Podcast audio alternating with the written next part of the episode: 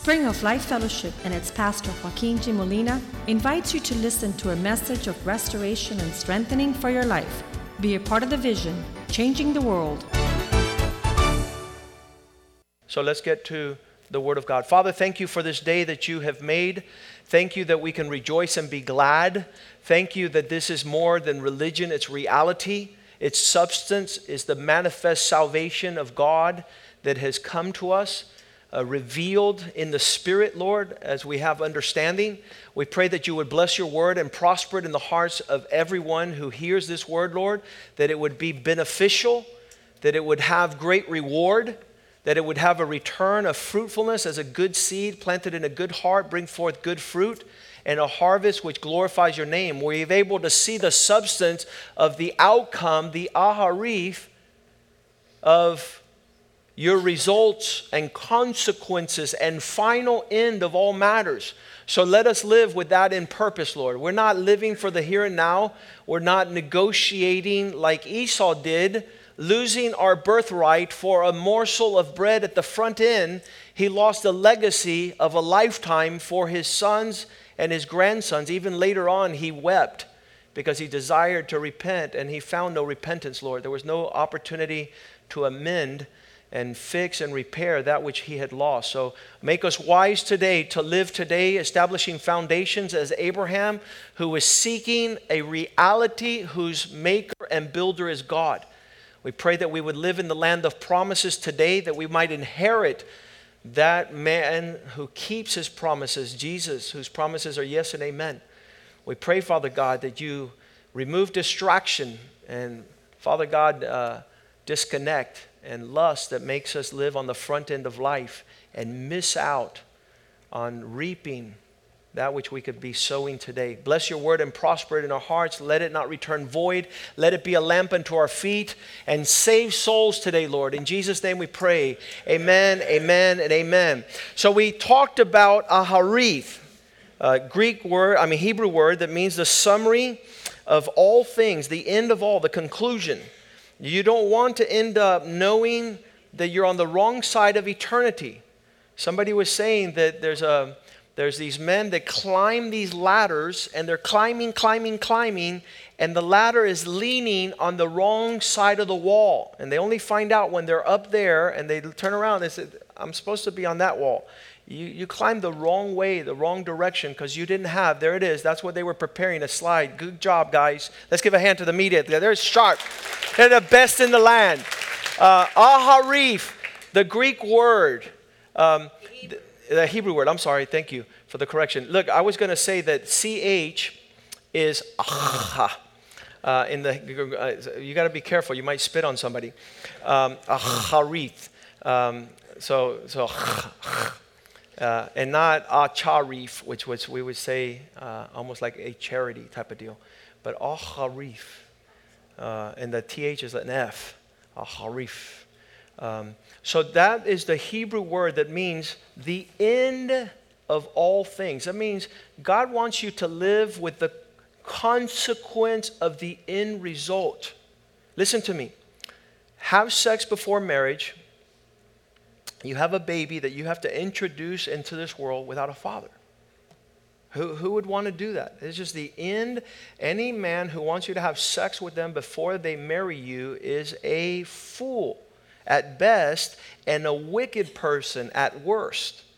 They don't want to have the end result in mind. They live for the moment of their intimacy without caring about if you have a husband or if that child is going to have a family.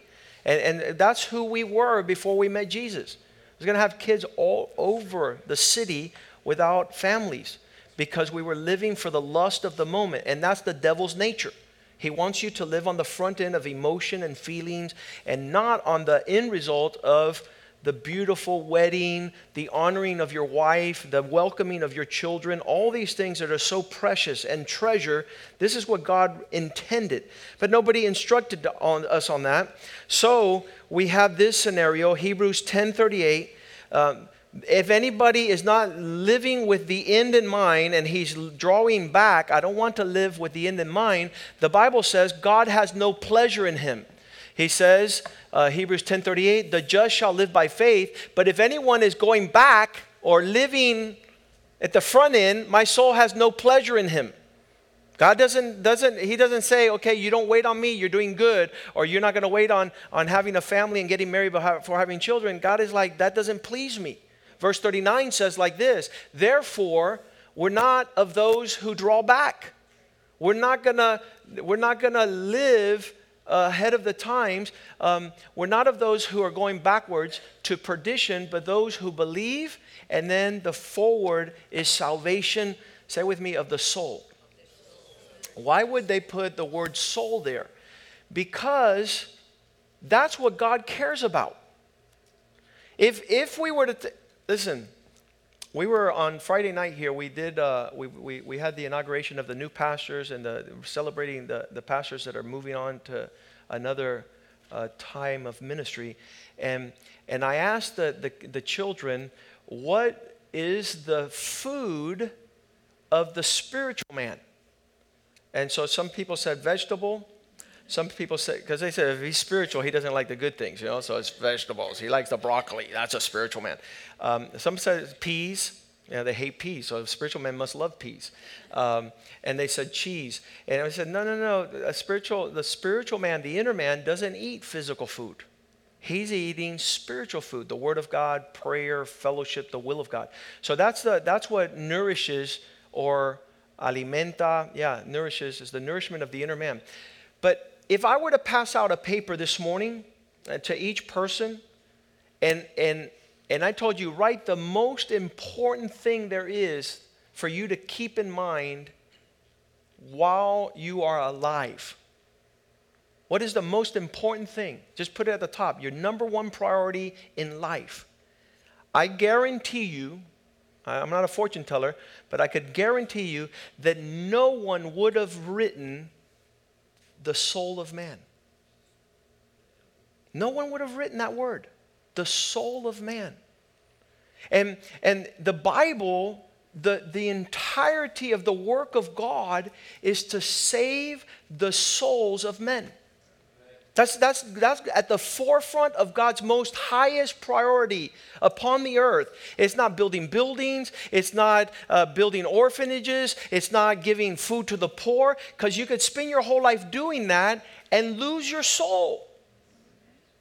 You could lose your soul to eternal condemnation. That means you'll never get out of hell for your soul.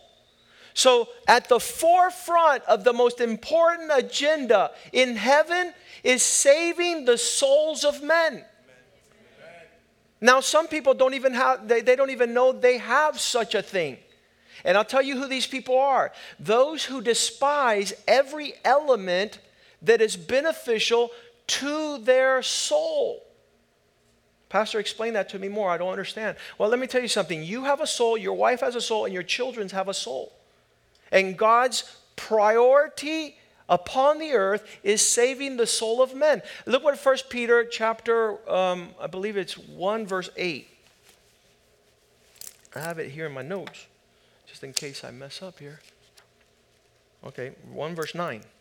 1 Peter 1 9. Receiving the aharif of your faith that everything that your faith, everything that the reason we're here this morning, the end result would be the salvation of your souls.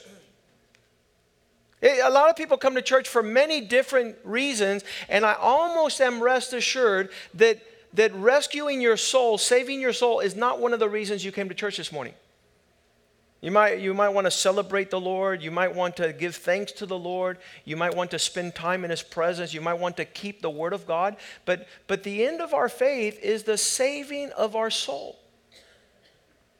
What is the price that God might put on the soul of men? Does anybody know? How exactly? How would He pay for getting our soul back into heaven? Because your body, some people don't understand, your body, your body is going in a direction. If you've seen me the last 18 years, you see the direction we're going. The body is going in the, it's going away into the dust. Dust you came, and dust you'll return. So people are like, come on, these Botox, and you can do everything you want to your body. It's going down. You see, the gravity is pulling us down. So the body, we know. And, and listen, the, the, the, the, children on Friday, they were talking about what feeds the body vegetables, peas, cheese. But there's something that, that nourishes the soul. And, and that's God's priority. And if you don't understand that it's your priority, you neglect it. You don't take care of it. You don't, people, when they see you, they don't see your soul. But when God sees you, He sees that that's the component of, eternity. He says, This is what I'm going to take with me up to heaven. So He's not, I mean, some pastors pray, Lord, give me hair, Lord, give me hair. They pray for the physical, but okay, so that's important, but that's not the priority. The, the end, aharith, the end result and consequence of what happened in our lives many years ago i explained what happened to me when i first started getting to become a christian. So that was the beginning. The end result is whoosh. You know I'm, my soul is satisfied. My soul is saved in the lord my god. I'm well nourished. I have no appetite. I have people call me all the time, hey, Pastor, you know something? I'm in this big business deal. Well, I'm telling you, you want to know what the Bible says about your big business deal? How many businessmen want to know about your big business deal? Because if I do this one, man, I'm going to help the church. You don't help the church now. I'll never see you again if you hit that one. you kidding me? You're a joke. 1 Timothy 1 9 says like this He says, Be careful those who desire to be big businessmen upon the earth.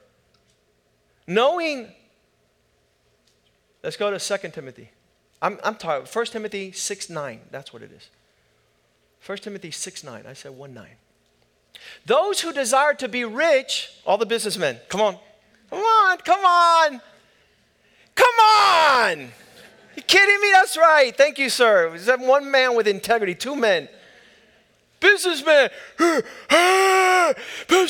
Businessman. You're like this. You don't know what's a priority in your life, or else you, listen to me, those who desire to be businessmen will fall into many temptations. It didn't say many, it says temptations, a snare, a pitfall, into many, say many, foolish, harmful desires which destroy men and bring them to perdition. Man, if you see all the negative words in this verse, I was like, Lord, I want to be a businessman. Ah. Get this stuff off me.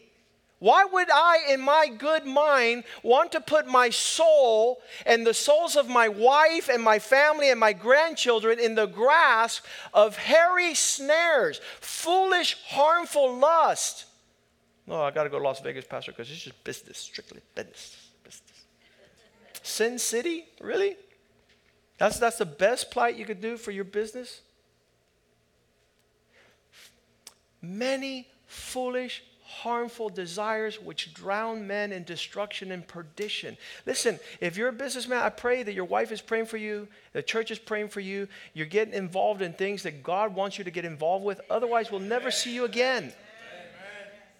The devil will lock you up forever because you followed the carrot into destruction and not preserved the soul unto salvation, which is what God really cares about really cares about your soul. He could care less about you going to hell with a six figure income or millions of dollars in the bank account and lose. In fact, listen to what the Bible says. And you tell me if you've ever heard this verse before.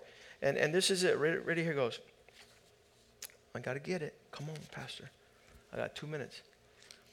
The favorite two minutes, right?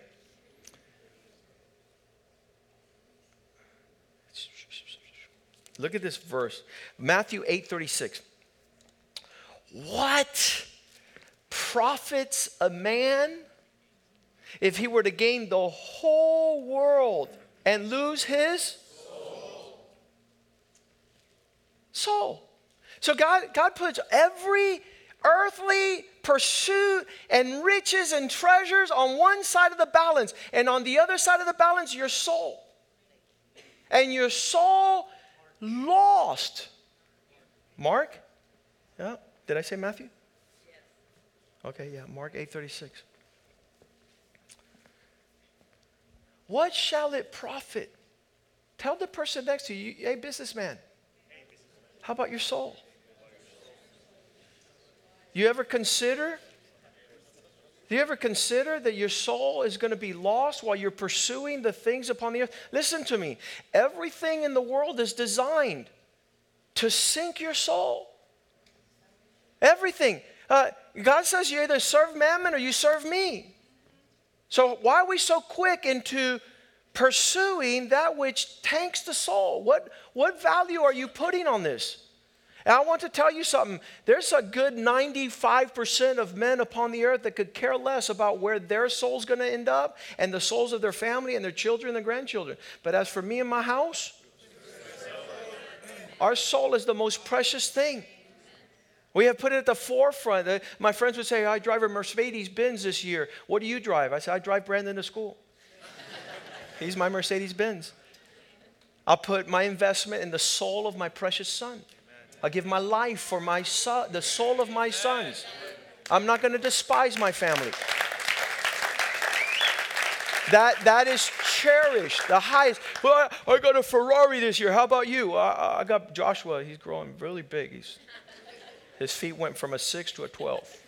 growing, man. growing my net worth. Isn't that amazing? That the souls of men are discarded and that you allow the fools of this earth to challenge the preciousness of your souls, the souls of your children? Listen, what profit a man if he gains the whole world and loses his sons? If he loses his family, if he loses his legacy? And so the soul and it says it again there, and loses his own soul. I, I thought God would like put something more valuable than just a soul there. Uh, the whole world's worth, uh, treasures, and a soul? A soul? The value of a soul? Uh, he says like this He says, if, if you're weary and you feel like things are going astray, contemplate. Um, 1 Peter 2.11 Dearly beloved, I beg you, as you're foreigners and pilgrims just going through this world, remember, we're not going to stay in this world. We have no, there's no, a friend of mine says, Joaquin, I bought 35 properties this year. I was like, okay, let's say if you bought a whole county. You bought a whole county. Okay, you got 35, imagine a whole county. You get, okay, you get I don't know what the counties are in Florida Dade County, Broward County, Monroe County. Say, say you went to Monroe and you bought all the property. I said, now what? You're going to have to give that up. There's going to be, so here he says, I beg you, as foreigners that are sojourners, as people that are on the journey, pilgrims, abstain. Do not participate from that which pulls your, your flesh, the lust of the flesh that war against your soul. Why are you allowing things to, to drag back that which God is pulling forward to a place of rest, a place of confidence? I, I had many invitations. Uh, listen to me. I, I can't even believe I'm going to turn 50. I'm just like, that's not Joaquin, 50. But listen, 25 years ago, I had law firms that were saying, come and we're going to we're going to set you up. We're going to make you pretty. We're going to give you a lot of money. I said, No, no. I would not have the riches of the peace of my soul, the rest of my soul, the things that war against your soul. What are you allowing to pull on your soul? And in what direction and what priority? And how is it that, that you've come to the place where you didn't even realize? Um, 1 Thessalonians 5.23, Paul says, I pray that your whole body, soul, and spirit are ready for the Lord's coming. This is, the, this is, I didn't even know, like, like Richard didn't know who God was and how to talk to him and how to follow him. I didn't know that men were made up of a body, which food, a soul, and a spirit. But it says there, the God of peace separates you completely so that your whole spirit, soul, and body are waiting for the Lord's return without any hangups. I'm not living for the pursuit of the riches and the possessions that this world has to offer me. In fact, these things war against my flesh. They come to pull, pull me away from the rest that God says um, I love that, that invitation he gives there. I'm going to find it. Matthew 11 28. Here's the invitation Come to me, all those that are worked up and carrying heavy burdens, for I want to give you rest. Yeah, Mateo 11 28. Come to me. This is the direction you want to take your soul in. Those who labor, those who are busy working and are burdened, and I'm going to give you rest. Verse 29 Take my yoke upon me and learn from me. I'm gentle and lowly and humble. And when you take a gentle and lowly heart, you'll find rest for your souls. So I had a friend of mine, and he was practicing law, and I preached to him for 10 years. And, and Alan Goldman, and come on, Alan, come to Jesus. I don't have time. I'm busy. I'm working. I'm working. I'm working goes to the hospital, finds out he has pancreatic cancer, goes back to his office and shoots himself in the head. Really? That, that's what you're working yourself up to. So the day that you have a problem, now you're all worked out and you have no peace, you have no, you're, you're unsettled, you're, you've left your family a wretch because you, you, you haven't kept the soul in a place where he says, he says, and you will find rest for your souls. You're, you're, you're creating the environment so your soul is at rest and in salvation. He came to save the souls of men. He came to save. What happens here? Luke 12 20, the great rebuke. The guy says, I'm going to I'm to work. He says, You fool. Tonight, they're coming for your soul. Then whose would those things which you have provided belong to? In, in the light of the end result, the, the harif of your life, which is the saving of your soul, what, what is it that you have at the end of all? And when you're not living with the end in mind, you will miss the target. You will miss the way you should be going. Um, in the book of Psalms, it's Psalm 73, I believe. Verse 3 David starts getting caught up in the affairs of men. And he's like, Man, when I looked at the, I was envious and boastful when I saw the prosperity of the wicked. Man, where my friends are and what they're doing and how they're going. And, and then you see that you are, you're living a different life. You have a different purpose. You have a different priority. You're living for the benefit. Carlos is a good example of that.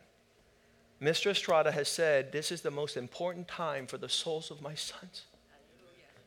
I could win the whole world. I refuse to walk in that prosperity and neglect my family. Refuse. The cost is too high. To neglect the future. Listen to me. You see my three sons, and you see men that they don't care if their house burns down, they don't care if they lose the whole season of basketball they know that their soul is healthy.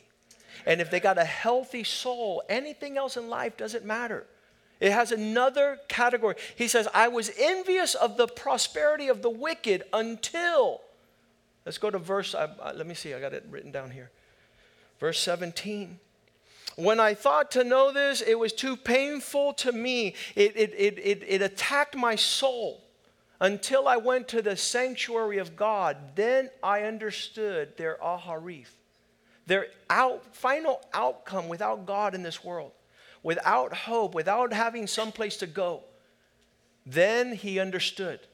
At first, looking at the prosperity of the wicked, uh, I started out like that also. The, the, first, the first five years of my law, uh, of being a lawyer, I was a youth pastor.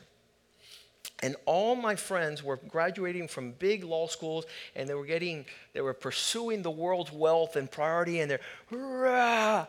and I was like, Lord, look at those guys. And he goes, You're in a different economy. One soul that you win is more than everything they're making. And I got you shepherding souls. So it's a different economy, it's a whole different paradigm. Now you go fast forward 20 years later. And, and a friend of mine, Chris, um, who was one of the best attorneys in town, his life is destruction. His life is a total mess. He lost his family, he lost his children. His wealth is his shame. He's hanging out with, with prostitutes and, and women that are not related because of his money.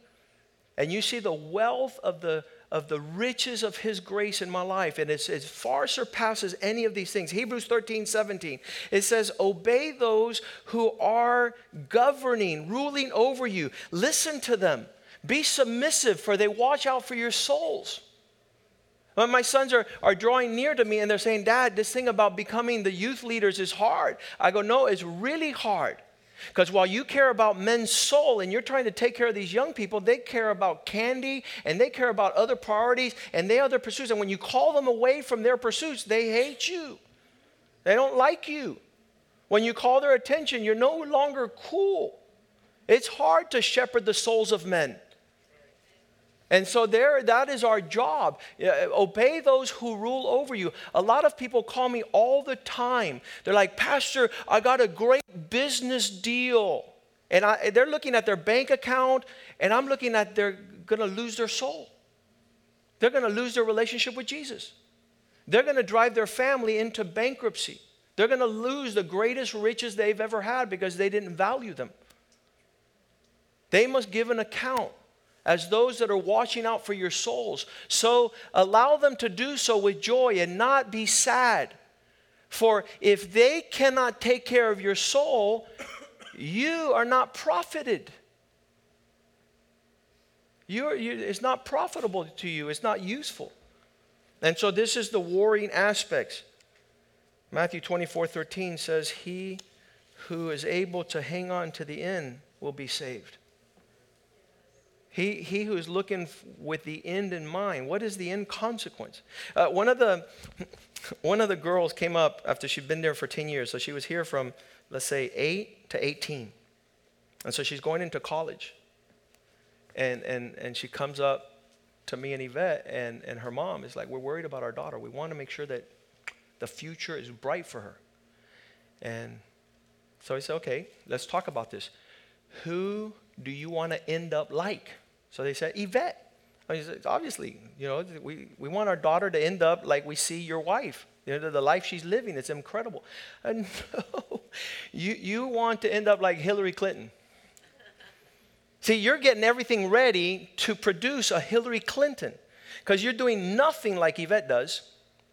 When Yvette was going to college, all her friends were becoming lawyers and doctors and teachers, and she withdrew and started a family. And all her friends were like, What are you going to do? And, mm. and now, go forward 20 years, they've all lost their families, they've lost their children, they've lost their health. They got great careers, they make a lot of money, but they despise the soul. They didn't make God, they didn't make the church, they didn't make spirituality their pursuit. So we told this mom, everything you're putting your daughter in line, I see, I see Hillary right there. The end result of everything you're doing is Hillary Rodham. You guys want me to say the word, right? Okay. Oh, no. We are not going to live life like there is no end result. End result. And so there it is. He who perseveres to the end shall be saved. Those people that have the end in mind. Hebrews 2 3 says, How shall we escape? How shall we avoid travesty if we neglect such a great salvation? If you are indifferent, if it's not a priority to you, what will be the end result of where you're headed? We have the example of Lot, 2 Peter chapter 2, verse 7. Um, he delivered righteous Lot, who was oppressed by the filthy conduct of the wicked. This guy, Lot, even though he had a calling to be with Abraham and go in a different direction, he started going in the direction of his soul and his desires. And God was able to save him, who was surrounded by the conduct of the wicked. Verse 28, it says that daily his soul was being afflicted because of the companions he chose to surround. Can we get verse 8 up there? For that righteous man dwelling among sinners tormented his righteous soul from day to day. Every day, man, look at these people are greedy. They're nasty for more. And I don't have enough and I want more. And then you come into the sanctuary of the Lord and you find out their end. And the Lord says the most important thing is your soul. That all things are in place for your soul. Um, it would be horrible for you to have desires that are not consistent with the purpose of God. Acts 20 24, Paul says, None of these earthly things move me because my target, my focus is on the end of my life. None of these things move me. I'm not drawn, I'm not pulled, I'm not tugged. None of these, I don't count my life dear to me so that I might say with me, finish. My race with joy, the ministry which I received, the end result that I received from the Lord Jesus. And this is the good news of grace that I testify to. This is the game plan. This is the game plan. What is most important? This is the way Jesus did it. Hebrews 12, 2. Fix your eyes upon Jesus. He's our example, who set before him the joy and allowed him to endure the cross. Who, for the joy that was set before him, he saw the end in mind, he endured the cross. He, he despised the suffering, the shame, so that he could sit down at the right hand of the Father. I, I want to challenge you this morning that you not be like this man in Luke 16 23. He didn't think about the end. He lived life without considering what would be the consequences of his pursuit. And being in torment in hell, he lifted up his eyes and saw Abraham afar and Lazarus in his bosom. He was able to see the man who lived for the end and the man who lived life of luxury on the lap of his personal pursuit. Verse 24, he said, Let me go back. Then he cried out and said, Father Abraham, have mercy on me. Send Lazarus that he might dip a toe, um, dip a finger in water and cool my tongue from the torment of these flames. Verse 25. But Abraham said, No, son, remember that a good lifetime you received you pursued good things, and likewise Lazarus evil, but now he is comforted and you are tormented. Your souls are in two different eternal destinies. Verse 26, he says, Then let me go back. Let's go to verse 27. I beg you, therefore, Father, that you would send me to my father's house. Could I do it all over again? Could I go and set the priority in those guys that are still upon the earth? And verse 28 wanting to go back, for I have five brothers that he might testify to them, lest they also come to this place of torment, end up at the wrong place or surrounded by wrong people, wrong pursuits. Uh, yesterday, talking to my daughter, I said, Listen, you're, you're 16 years old. You have to start deciding who you hang out with. I can't tell you who to hang out with. You have to decide if that gathering of people are people that love Jesus, are walking with God, desire blessing, because you're going to have to make those decisions. If you pick places just, I just want to go just because I got to go. Yeah, yeah, you got to go and you want to go, but where are you to surround your soul with who, what, where? What's the purpose? You choose. If it's going to be a place of wisdom, a place of godly people, God, uh, people that love God, people that are, you know, she goes, yeah, but it's the park. Go to the park and take 15 wise people with you to the park. You don't have to go to the park where the fools gather where people that don't consider God or that they don't live for God, they're not a priority of God. We'll witness to these people, but we're not going to fellowship with them. Are you crazy? We're not going to gather with them. So there it says, My five brothers, let me go back and tell them that there's a place of torment. Their body's not here no more. There's no more plastic surgery. There's no more haircuts. There's no more styles. It's the soul of men gathered in eternity. Verse 29, he says, Abraham said to him, They have Moses, which is the law, they have the prophets, which is the Old Testament. Let them hear the word of God. Verse 30. And he said, No, Father Abraham, but if someone goes to them from the dead, they will repent. If they see the end result of every man's soul, I, I pray that God gives you, take off your scales for Armani and for Gucci and Mucci and all these things, and see the soul of men there laid bare. Where is the weight of these guys? There's no Lamborghini, there's no Maserati, there's no fancy cars. It's the soul of men in eternity. At the forefront of all matters, the soul of men. Verse 31. And he says, No. He said to them, If they do not hear Moses and prophets, neither will they be persuaded, even though somebody rise from the dead. I want to tell you something. Every single one of you have risen from the dead already. And if your family doesn't believe what has already transpired in your life, they're not going to believe if some voodoo doll comes or a zombie comes back. That's not going to help. Your life is a witness of you coming back from the depth of hell. You're raised in Christ Jesus. Your soul is precious, uh, commodity, an asset upon the earth. You could rub along the souls. Proverbs 11:30, I believe. I hope I'm right. Says wise men place their focus on winning souls. The fruit of righteousness is the tree of life, and he who wins souls is wise. Not him who wins money. It's not him who makes a lot of money. Listen to me. Every meeting you have, every business uh, plan that you have, that you despise the souls of the men that are sitting there, that, that's a weight of responsibility upon you. There can be no greater purpose. Uh, as George Carrigal went to go sit with attorneys this week, he says, You know something? My life is about testifying of the goodness of the gospel of Jesus Christ. When I, I was doing uh, closing deals uh, across, there was Daniel Mayobre. He was a realtor.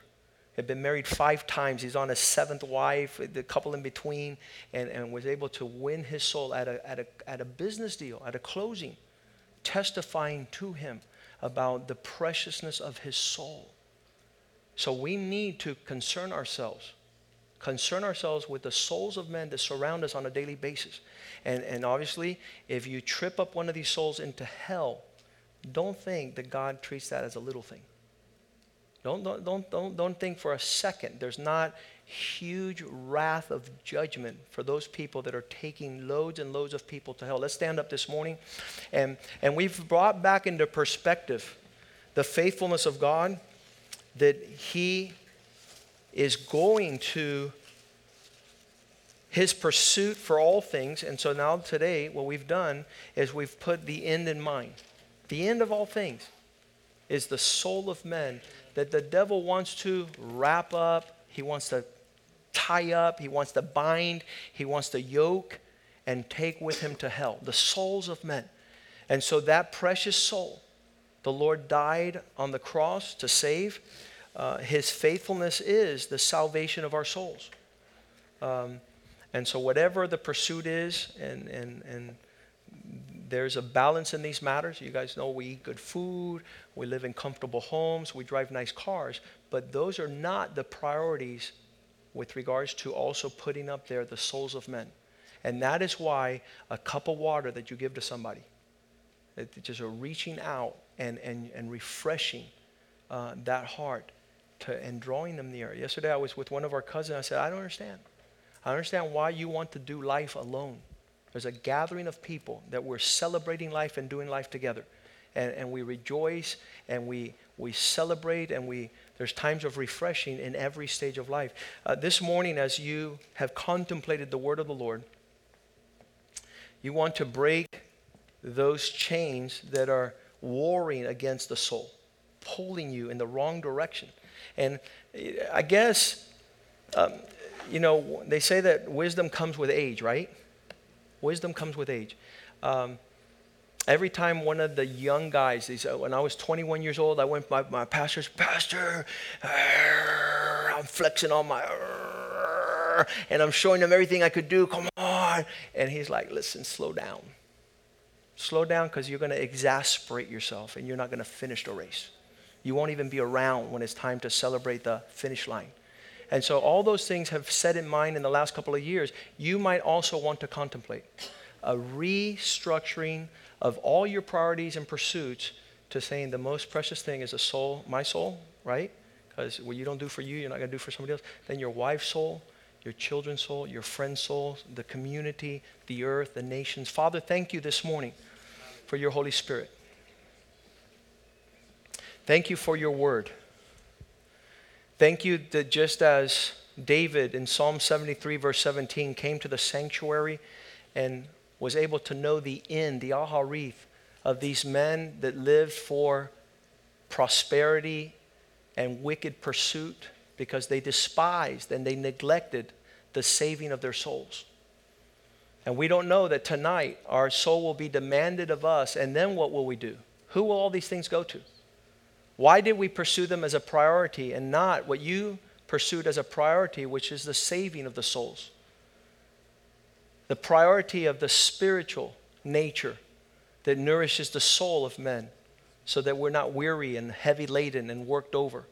But your yoke is easy and your burden is light, Lord. That's what we want to carry. We want to celebrate and not be depressed. We want to rejoice in the time to come and not be saddened that the end was a, a dead end, an end without fruitfulness, an end that wasn't passed on as a legacy to the next generation. Thank you for putting the end in mind this morning, that our, our desire would be able to see people like Richard Romero and, and Mr. Estrada and Caracol and, and all the men that are here, Lord, that have made a conscious decision to put the value on the preciousness of the blood that purchased the soul of men. Allow our daughters to look towards the future with great rejoicing in the time to come because they've done well, Lord.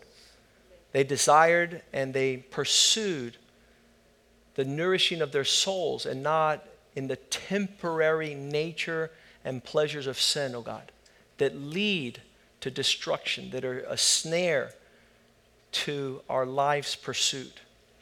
Fill us with your Holy Spirit, Lord. Thank you for Jesus and the cross of Calvary. Thank you for shedding your blood to save the souls of men. We worship you. We adore you. We pray, Father God, that you continue to put eternity in our perspective, that we not lose sight of the eternal destination of the men that surround us on a day to day basis while they, while they boast in their wickedness, while they boast in their prosperity they don't understand that the end of all things will be sliding the slippery slopes of hell's fire. We pray, oh God, that your peace would keep us and deliver us, and that we would be wise and knowing people in these last days. Let us be a light unto the world. Let us walk in, in the understanding that as people look at our lives, they see why we're different. Why, why do we have patience? Why do we wait till things fall in their place in your order, in your perspective? As we seek first the kingdom of God, all things will be added, Lord, in your faithfulness. Wash us with the blood of Jesus, Lord. Cleanse us. Bring clarity to our eyes. Bring strength to the spirit man Galatians 6, verse 9 says, Do not be weary with doing the right thing, for in the time to come, you're going to reap great pleasure and great harvest of good things laid up for those, Lord, who have been patient.